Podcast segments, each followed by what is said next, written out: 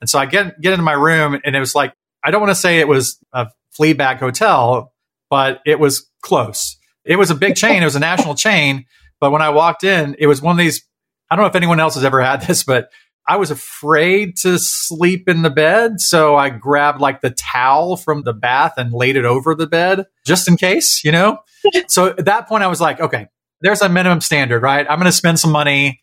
That's just the way it is, but I'm not going to do this again. I'm Brian Milner, and this is the Agile Mentors Podcast, a show about both the personal and organizational journey towards agility. My friends and I will be sharing with you what we've collectively learned from seeing thousands of companies' agile implementations, the perils and pitfalls, as well as the secrets to success.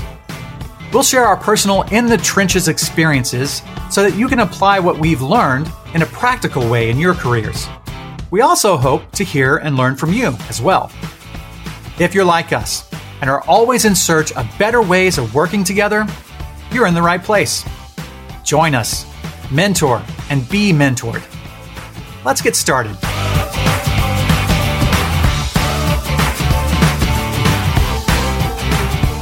Welcome in, Agile Mentors. We're back for another episode of the Agile Mentors podcast. I'm with you as always, Brian Milner, and today I'm having back a good friend of mine, Miss Lucy O'Keefe, is with us. Welcome back in, Lucy. Thank you so much, Brian. So happy to be here again. Lucy is actually had a change happen since the last time she was with us that we're very happy about. Uh, Lucy has achieved for her certified Scrum trainer certification. So she is now able to train classes and uh, certify people and everything else. So just officially here from from the show and from all of us, just a, a big, huge congratulations. I know it's a huge milestone. Thank you so much, Brian. Yeah, I'm really excited about being able to do all the things that certified scrum trainers do and and share with you, you know, the journey that I've had and you had as well today and and, and letting people understand what this is all about. Yeah, that's what we're going to be we thought we'd talk about this a little bit because I get a lot of questions around what it's like to become a certified scrum trainer and people want to know if, if that's something they might want to do or not want to do. So we we thought maybe we'd have a, a, conversation just because Lucy has just come through, and it hasn't been that many years since I went through the same process, but it was prior to COVID. So it's going to be interesting for us to compare notes a little bit because I, as uh, we were talking about before we we started, it was a very different animal. It's a very different animal now that we do virtual trainings. Yeah, definitely. So just to prepare everyone, want to make sure I'm kind of laying out uh, what we what we intend to do here. It is not going to be a step by step. It is not going to be a, a walkthrough of here's all the requirements. We're deliberately staying away from that because we feel like the Scrum Alliance does a really great job of that on the website. There's a lot of other material out there that will do that. We'll walk you through and talk about every single piece that you need to submit uh, to become a certified Scrum trainer. We thought what we'd talk more about is just our process and what it was like for us going through this. So let's start at the beginning. Let's compare notes a little bit about when did when was the moment for you when you thought, you know what, I think I'm gonna gonna do this. I'm gonna go after this. Was there something that triggered it, or was it just sort of a slow realization? It's definitely a passion that grew through throughout the many, you know, years uh, since I finally realized that this is what I wanted to do. But it's something that I was in a class. It was 2017, so it's been a while. I was mentored by Anu Smalley, which some some of your listeners may may know because you also had her on on the podcast before. I went to get my CSPO with her, and this was 2017. I had loved her when I went to Orlando uh, for the Global Scrum Gathering, and she was wearing her astronaut suit and stuff because she was one of the one of the people who were you know, in, in, charge pretty much of that that Scrum gathering. And I loved her then. And I was like, okay, I want to take a class with her. So I took my CSPO with her. And when I saw the way that she was teaching and how she was making me feel as a student in that class, I was like, oh my God, I, I really want to do this. Of course, I had been doing trainings in my companies, little trainings, you know, to teach everybody else about Scrum and Agile. And I really loved doing it. But it wasn't until I sat in that class with her and I saw how she was influencing, you know, so many people and impacting so many of us that I was like, wow, this is really something that's really special. And I hope to be able to do this someday. After this class, that class, I asked her if she would mentor me. on that journey. That's awesome. That's awesome. In my my case, I was uh, an agile coach uh, full time at an organization. And I don't really remember the moment that like the idea entered my head. I just remembered, know, I had gotten my certifications that were, that were earlier than this, you know, that you have to build up to doing this. And that was kind of the next layer was, was I going to kind of go the coaching route or go the trainer route? And I remember just kind of reaching this threshold, having a conversation with my wife about it and saying, I think this is kind of where I should go. Like it feels like the right thing to do. And it's not like I am locked into any decision if I start to pursue it and realize it's not the right thing. So I remember us talking about it and just making this decision saying, all right, we're going to move in this direction. I'm going to go in this direction.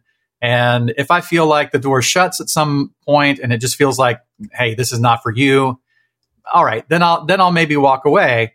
But that that never happened for me. From that moment on, it was just sort of like, yeah, this is right. This is the right thing to do. And, and we're all glad you're a CST. well, well, it was long, right? I mean, I, I know for you as well, yeah. it was a long uh, journey. And, and I will say, for my part, I was told I was fast, that it actually went through really fast for me, but it felt like it was a long time. Just to set everyone's standards here, my, I think mine was like three and a half, four years, something in that range. What was yours from like the moment you said, I want to do this? Six years. Six years. Okay. Six years. So yeah. yeah and, and yeah, I mean, it is, and it is a long journey. And, and, for everybody who's listening, you know, to understand, I had just my, just gotten my certified Scrum Master and certified Scrum Product Owner at that time, right? In order for you to even be able to start thinking about becoming a certified Scrum trainer, you have to have your professional, right? Your CSP. I wasn't anywhere close to getting that yet. So I had to wait, although I was already co-training, you know, I co-trained with Anu very early on and I was horrible at it. But that's why it takes so long because there's so many things that, that you need to have done before you reach this level, right? So, but you had you already had all those certifications, so it made it a little easier and a little faster. Yeah, I was already a CSP. I, I was lucky because when I got my CSM, the next stage up, being a CSP, did not require any class. There was not a A level class like there is now.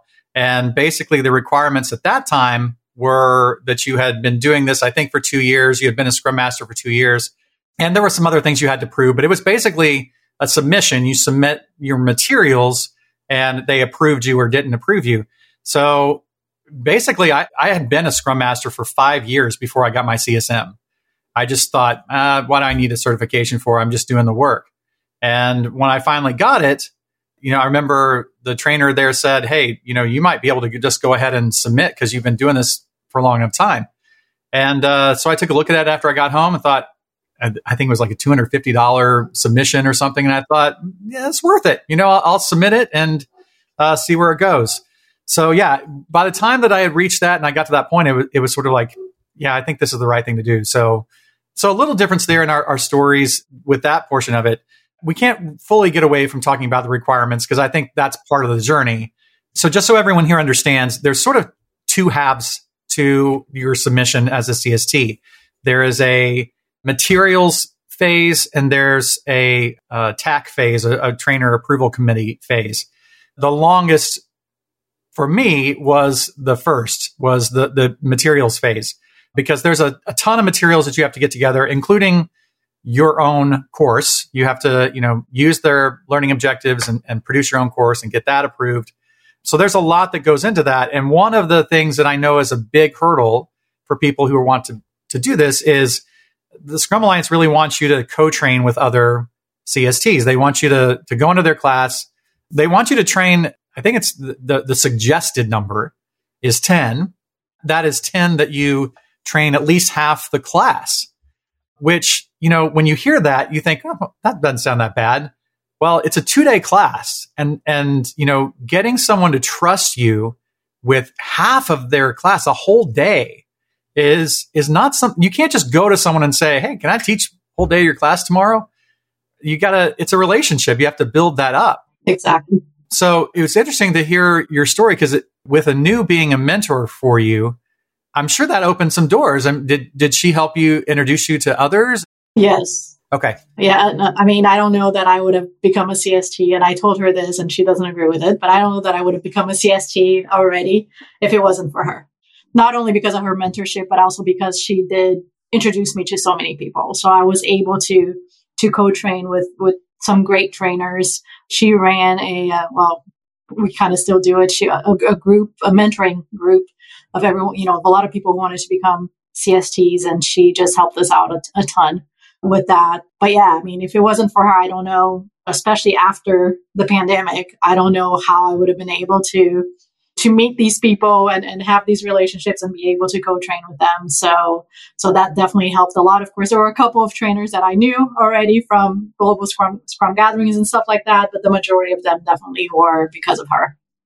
That's awesome. Yeah. It, it seems like the, the, that having that, that mentor kind of person is just, you know, completely vital. I know that was for, in my case as well. For me, it was David Hawks David was really one of the first people that that started to connect me and, and get me connections with other trainers. Uh, he would send emails to people and say, "Hey, I, you know this this this guy is okay." That went miles for developing trust with other trainers because they they knew David, they didn't know me, and his seal of approval kind of opened that door. So I try to keep that in mind, you know, uh, uh as a CST now because I know you know, I want to be that for others as well. I want to be that person. It's tough. And, and I just, you know, I want to warn people about this because this, like I said, co training and building a mentor relationship, it's kind of like dating, right? Because you would be surprised the number of people who contact you as a CST out of the blue that you've never spoken with before and ask you to either be their mentor or allow you to co train in their class or in your class. And it's like saying, "Would you move in with me? I've never met you, but could could we move in together?" It's just you wouldn't do that, right? You have to get to know them.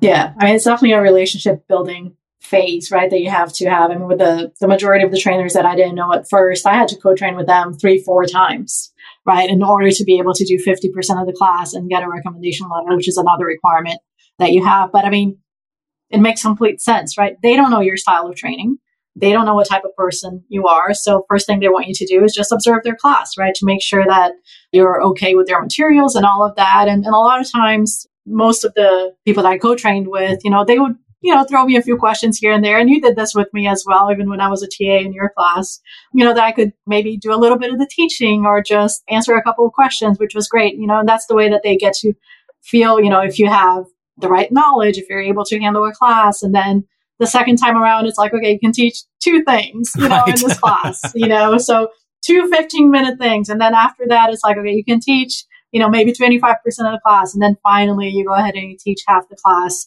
And I've gotten to teach 100% of a class as well with a, with a couple people. But, but as you said before, this is something that takes time. So when we talk about having to do, I mean, of the 10 trainings, only five have to be with other co-trainers. You can do some of them yourself, not a certified class, of course. But when you think about five having to be with other trainers, it doesn't mean that it's only five classes, right?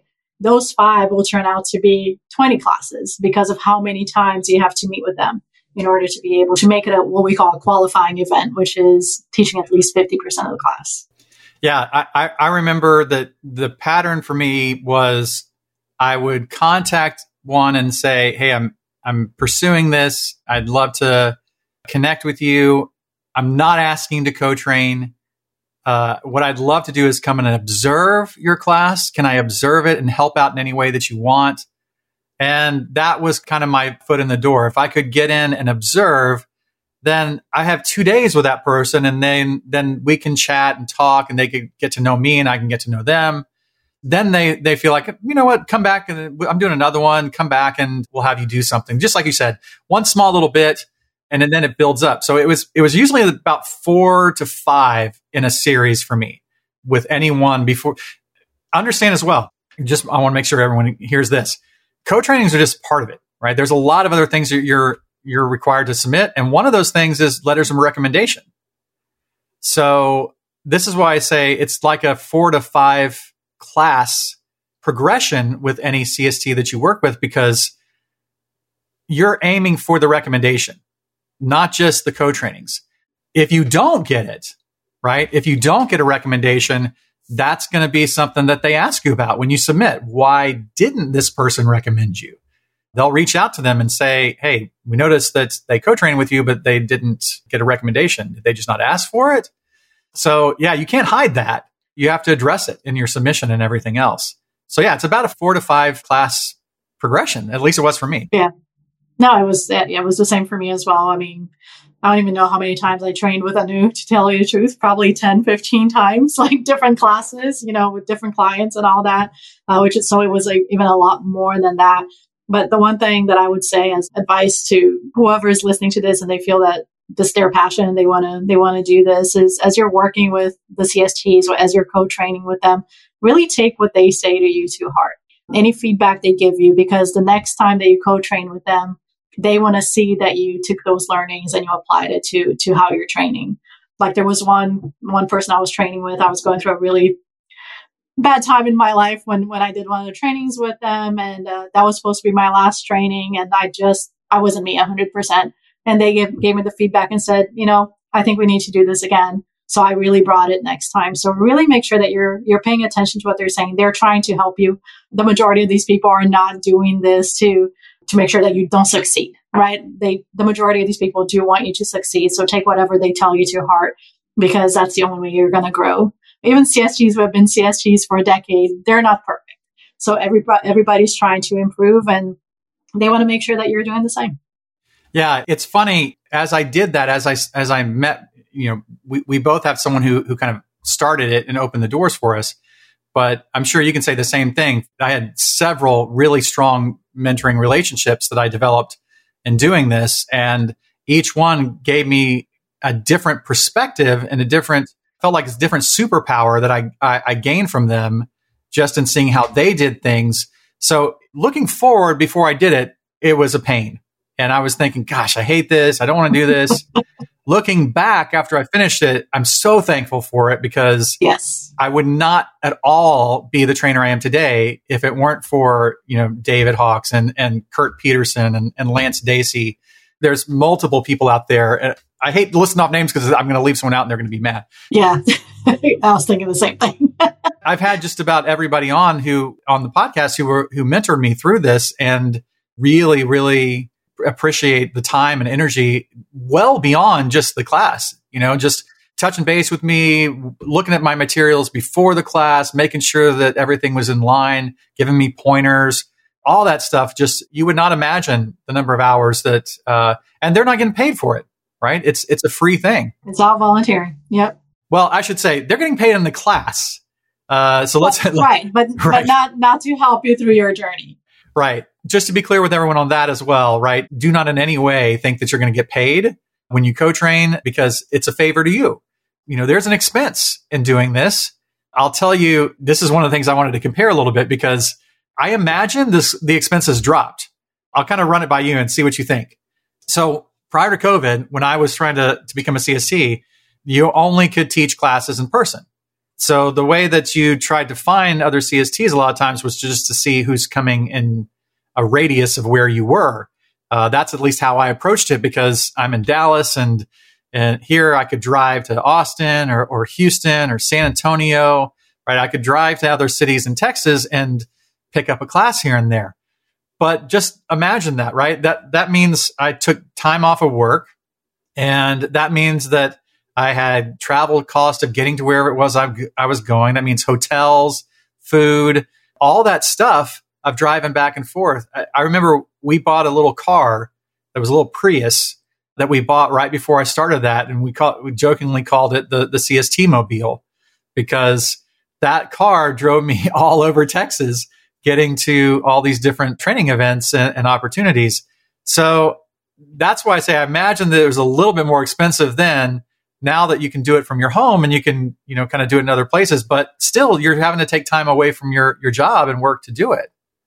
Yeah. And for me, and that was the hardest part. Of course, I wasn't traveling everywhere. Of course, before, before the pandemic, when I did some co-trains with Anu, I did travel. So I had some expense then, but with the other ones, no, not really. Right. I mean, yes, the time off work. So that was tough. And, you know, a lot of times I was looking for classes like weekend classes that people were teaching so that I could, you know, get on those those classes instead of during the during the week. But yeah, definitely, I didn't have those types of uh, expenses that you had because everything was was online, so it made it a lot easier. in the pocketbook for sure, being able to do that. But the, the experience is also different. Sure. Yeah. No, no, absolutely. I also lost a little bit on that as well because for me, there's nothing like an in person class. I would agree. And I still hope that someday that gets back into just the regular rotation. May not be every class, but I'd love to have a regular rotation of, of doing in person classes again. Because you're right. It really was a different experience.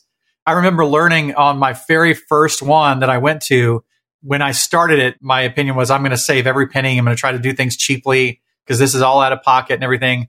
So I remember the first hotel I picked that was near it wasn't the hotel where the thing was going to be at.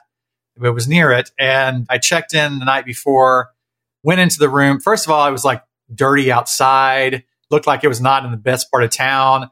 And so I get, get into my room and it was like, I don't want to say it was a Fleabag hotel, but it was close. It was a big chain. It was a national chain.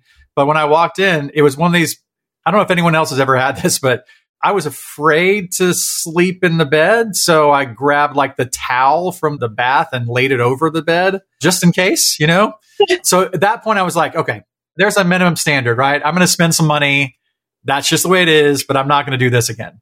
So yeah, so that, that kind of makes things a little bit different. But I imagine there's other challenges too with a virtual kind of environment that I didn't have to go through. Just even trying to arrange your training and, and, and develop it. It's a challenge that I know all the other CSTs went through trying to convert from in person to virtual. So, how was that? Just talking through the exercise. Did you struggle with coming up with virtual exercises versus in person? So, I already had some virtual exercises because I had been working for companies that the people in my teams were all over the world. So I was working remotely and, and, and a lot of my stuff was virtual already. But when it comes to talking about the content of the class and working with somebody else, everything was very asynchronous. I'll send you my materials. You take a look at it. You tell me what, you know, so it, it wasn't really a conversation like you would have if you were doing that in person. So it definitely makes it more difficult to be able to synchronize one with, with, with another, what it is that we're trying to do. And, and yeah, I mean, I think the in-person activities are a lot more fun. So I have done my, my CSM class for a non-certified class in person quite a few times and, and seeing the amount of fun that people are having with the activities in person, you know, is, it's definitely a different experience. And, and, and the thing is in an online class, a virtual class, you have your activities, you, you know, you do your training, but when you're on a break, you're on a break by yourself.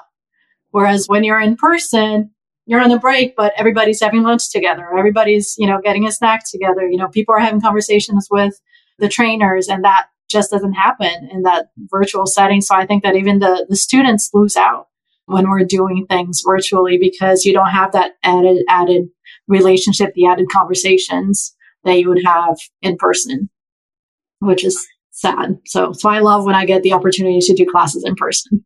Yeah, I agree. And like I said, I, I hope someday that, that it's more regular. I, I don't think it would ever go back to being required to be in person. I just don't see that genie ever going back in the bottle. But at Mountain Goat, we get more and more requests from private companies to come and train their group in person. And, and I appreciate that. I, I love being in the same space. And, uh, I remember the first one I did, it just felt like wow, I, I haven't stretched these muscles in so long. Do I, do I still remember how to do it? You know, that kind of thing. and now, just a brief pause as we tell you about the sponsor for this podcast. Today's episode is brought to you by Mountain Goat Software's Advanced Certified Product Owner course. This advanced class teaches you the skills you need to increase your confidence, credibility, and value as a product owner. You get lifetime access to the course materials Plus, this is the only ACSPO that uses our interactive software, so that breakout exercises are valuable and fun. You'll also be automatically enrolled in Mike Cohn's exclusive membership site, Agile Mentors Community, including 12 months of ongoing coaching and support. And now back to the show. The process, just so everyone kind of understands, the process can take you several years so you're ready to submit that first packet of materials and you feel like you've reached an accomplishment that you've gotten it together and you probably have talked to your mentors and other people about it and, and crossed everything off the list. You feel like you have everything ready and you submit it and you pay your fee. And then you wait. You have to wait for it to come up in their trainer approval committees kind of queue because these are volunteers as well who work on that committee and they read through, I can't even imagine how many submissions uh, of people. So they have to look through the materials. They have to dig through. They have to give it a really, you know, long, hard look to see if they think this person is ready.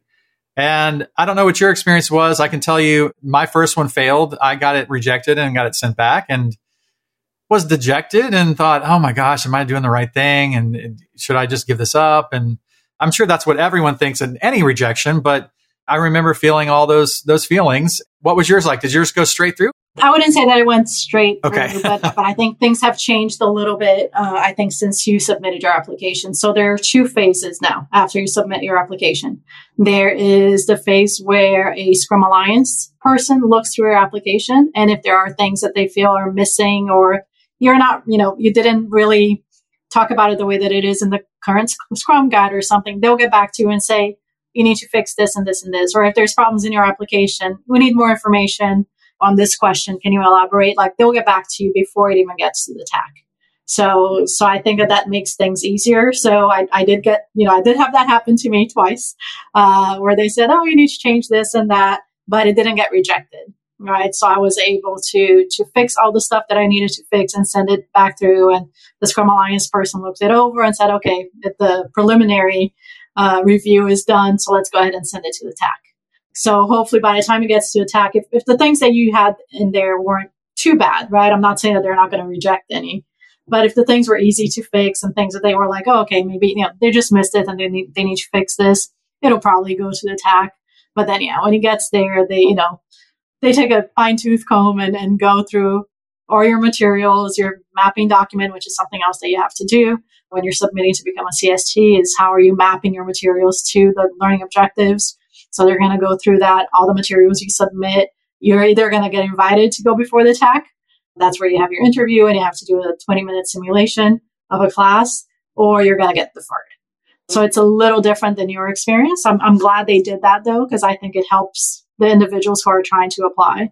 I think they had just started that because I do remember that stage, I re- but it, it, was a very cursory stage. It was basically what I remember it being is there was a Scrum Alliance employee that would check and make sure that you had submitted everything that was needed. It wasn't in any way judging the content. It was just saying, you need recommendations. Do you have the recommendations? Yes, here they are. Check. And if you had all the things that were on the checklist, then they said, all right, it's going to the TAC. So yeah, my, mine went to the TAC and came back. And little advice for anyone who gets this far and you do submit, if you do get a, a rejection, if you do get feedback from the TAC, I'll phrase this in a family friendly way. But our friend Chris Lee, who's been on the podcast here, I remember hearing him give some advice to someone about this. And his advice was whatever the TAC tells you to do, just go do that there's no alternative way. There's no other way around it. And listen to them because they you may not fully agree. You may think, yeah, but, but there's no alternative. I mean, you, I think there is an appeals process or something, but you're so much better just to say, I'm going to listen. I'm going to learn. If you think I need to do something else, I'm going to go do it. When you resubmit, cover whatever they, they said to you in spades. Just really, I remember doing that when I resubmitted mine to say, here's the feedback I got.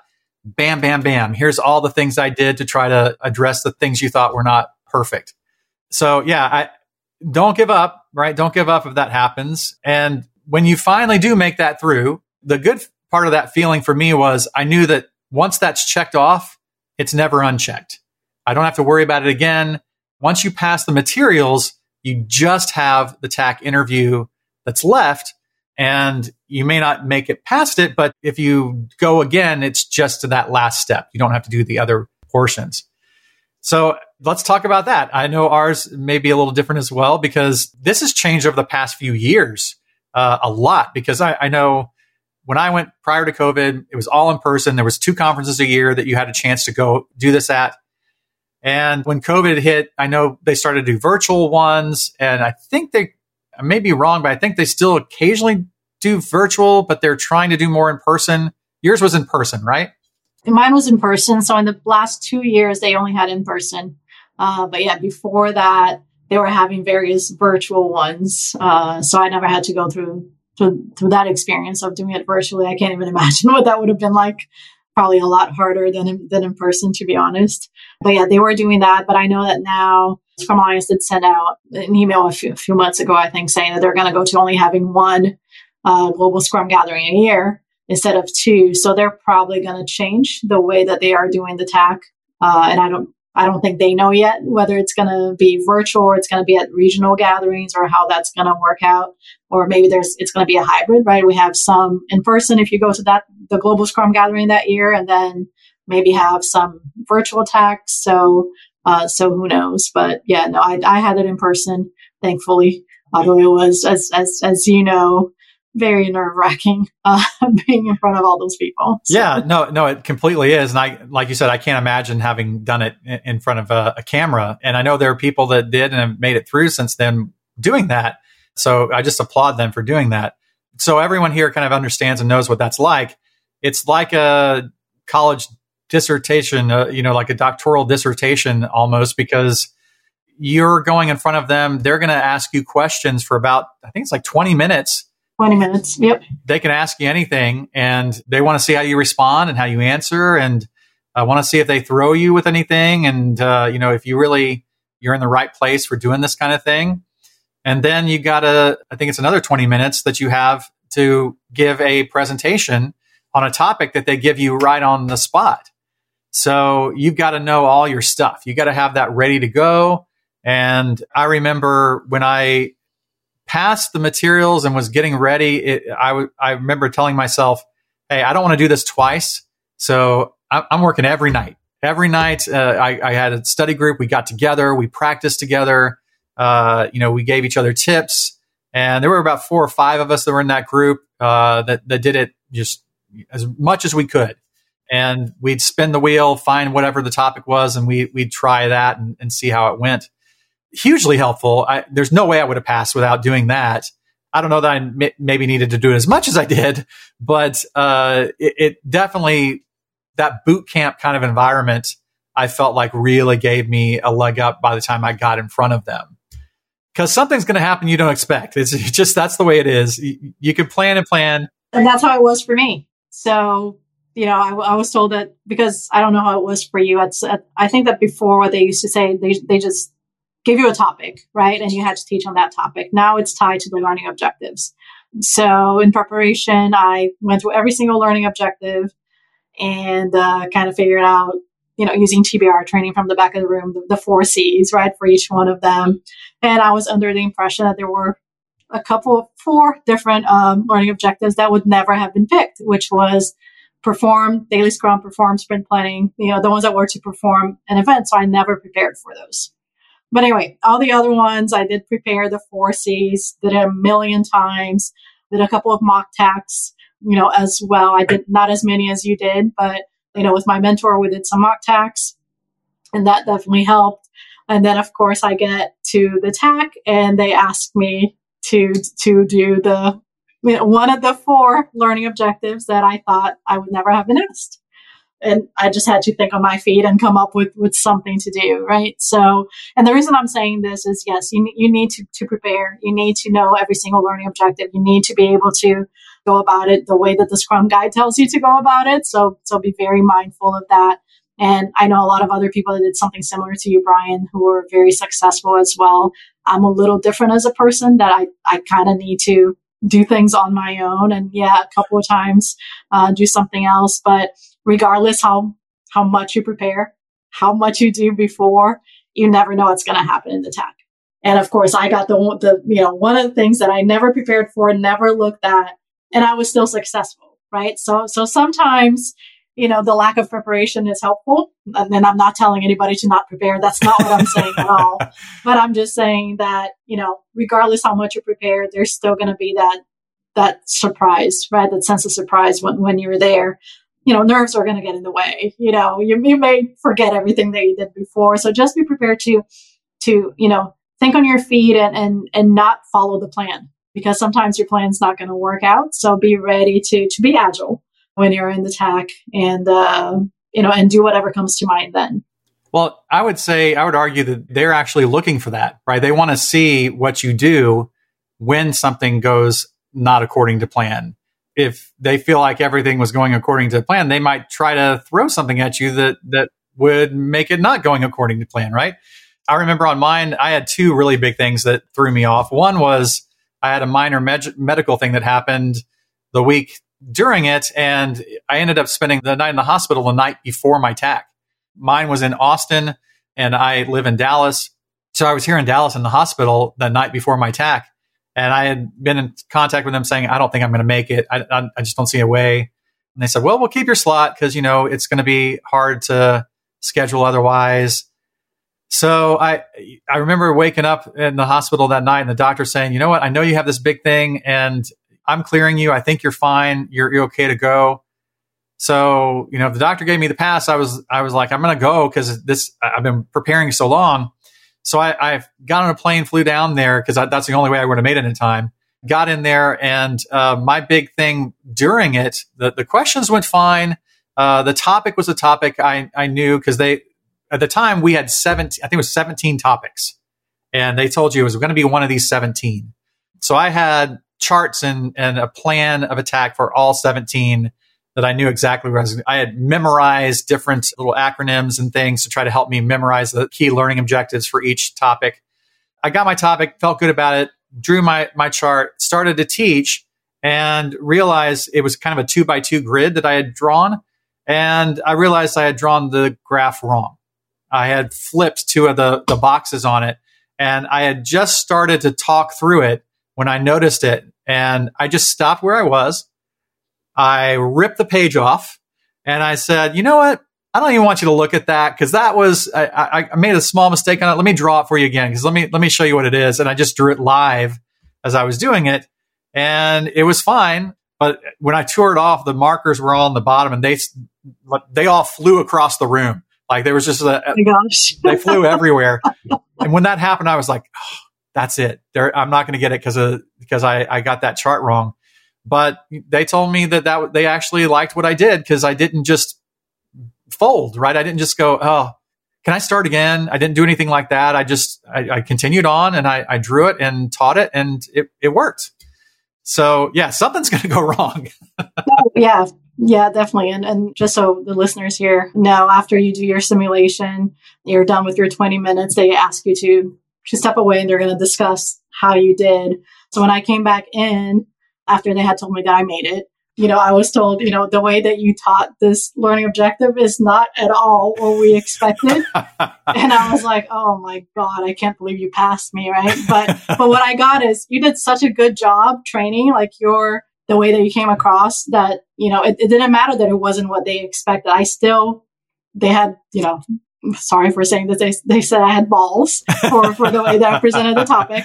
So don't be afraid to make a mistake either, right? Because one of the things that you're going to have a chance to do is a retrospective about how you did during your interview and during your simulation. And that counts too. So it's not going to be perfect. Nobody's expecting you to be perfect. So don't be afraid to, once again, not follow that plan be authentic, be yourself, be self aware, right? Know what you did wrong and, and make sure that you're transparent about it when you have that conversation with them.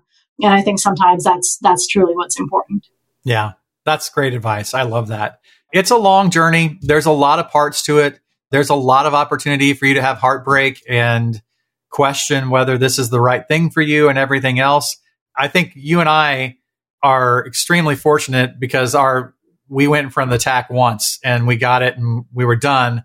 I had friends that were in that study group with me that took multiple times.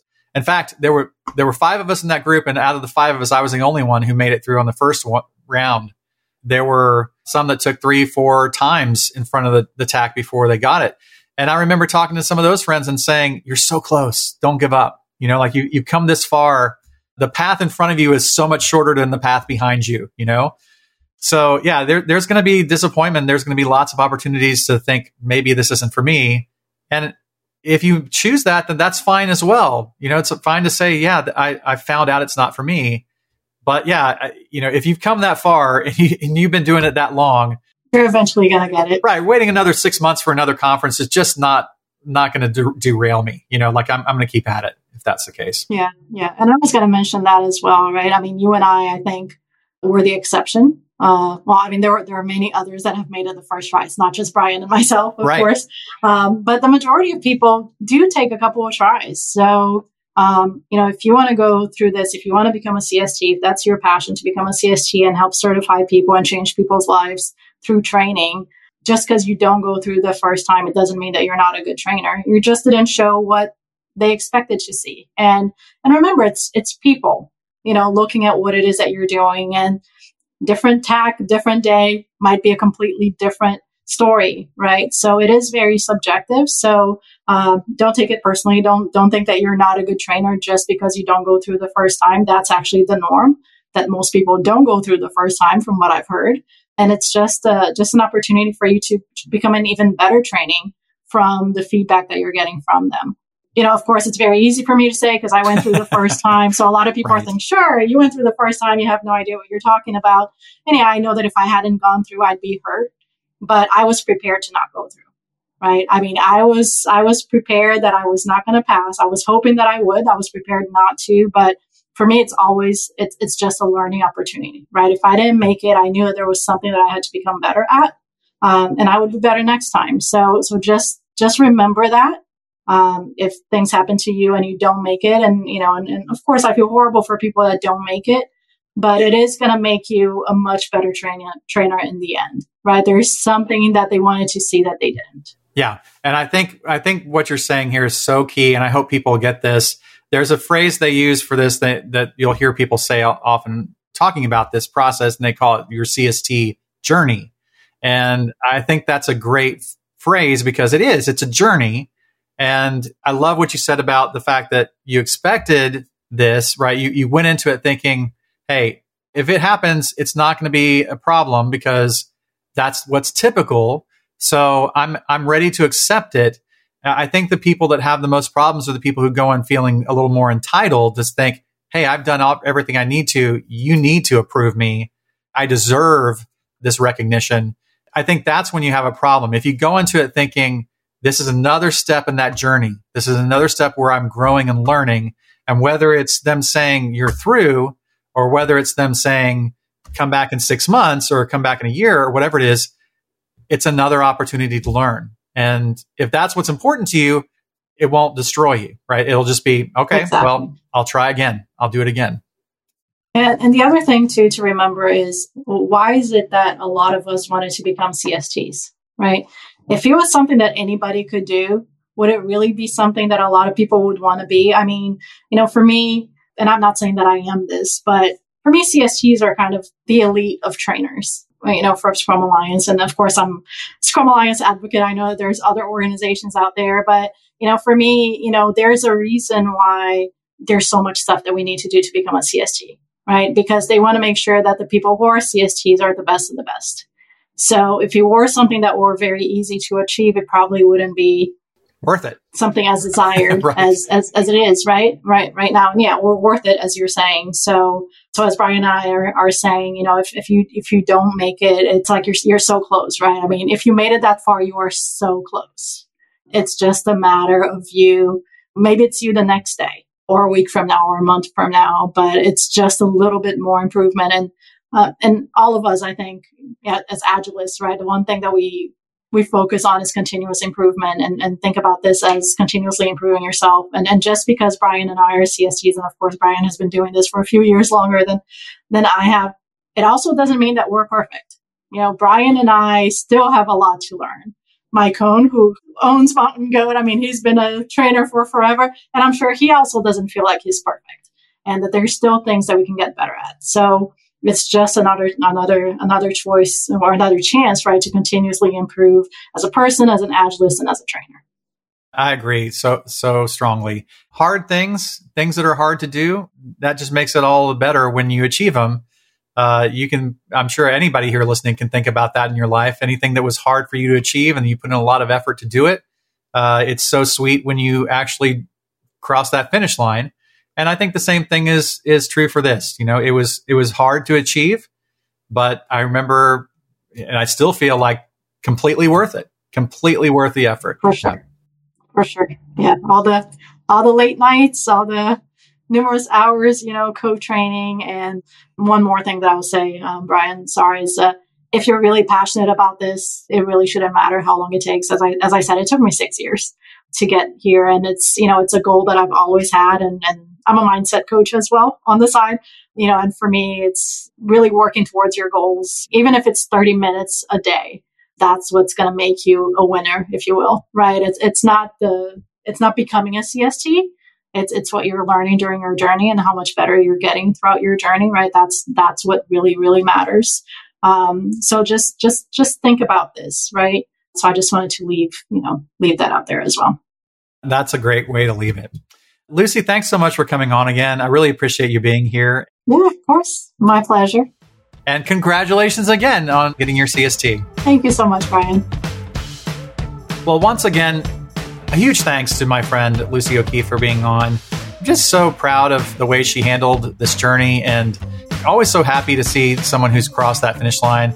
I have known mo- multiple people who've gone through this, and I, I, know multiple people right now who are still in the process of going through this. And it, it's so funny having having been through it. Your heart just is so full for those people. You you want them to to experience the same thing, and you're in their corner. You just want to cheer them on and, and do whatever you can do. So, once again, really, really happy for Lucy. And if she listens to this ending, congratulations again, Lucy. If this is a topic that interests you, uh, if you want to ask any questions about this, a couple things you can do. One, join our discussion at the Agile Mentors community. That's our member site at Mountain Goat Software. And if you take any class with us, you get 12 months membership there in the Agile Mentors community. We have a post about every single podcast episode. So this is an episode that you want to ask questions about or you want to connect about, then you can look that up and post your questions there. I'll respond to them. Lucy can even respond to things there because she's part of our Agile Mentors community as well. Join us there and uh, be a part of our Q&A calls that we have monthly. Uh, there's lots of benefits there being part of the Agile Mentors community. You can also send me an email, podcast at mountaingoatsoftware.com. That'll come to me. And uh, I love to hear your feedback. I'd love to hear your questions. I'll try to help you in any way I can. So, uh, yeah, send me an email. I'd love to hear from people. Uh, we've got several episodes in the queue that have been suggestions that have come from you. I know we're getting toward the end of the year here, and uh, it's just speeding by, and we're, we're going to be done here before you know it. So, as always, like us, subscribe to us. As the new year kicks off, you're going to want to have some of this information. We're going to have lots of good guests and topics that we have queued and ready to go for you. So, you know, make sure you don't miss those. We're trying to schedule things appropriately so we, we get you the, the good stuff on days we, we think that you're really going to be able to listen to it. So uh, that's one of the reasons why we have some planned kind of downtime right around Christmas. But then we'll kick things back off in the new year and have uh, have you up and running with a lot of good information going into 2024. I think that's it for this week. Hope everyone's having a great week. We'll see you next time on another episode of the Agile Mentors Podcast.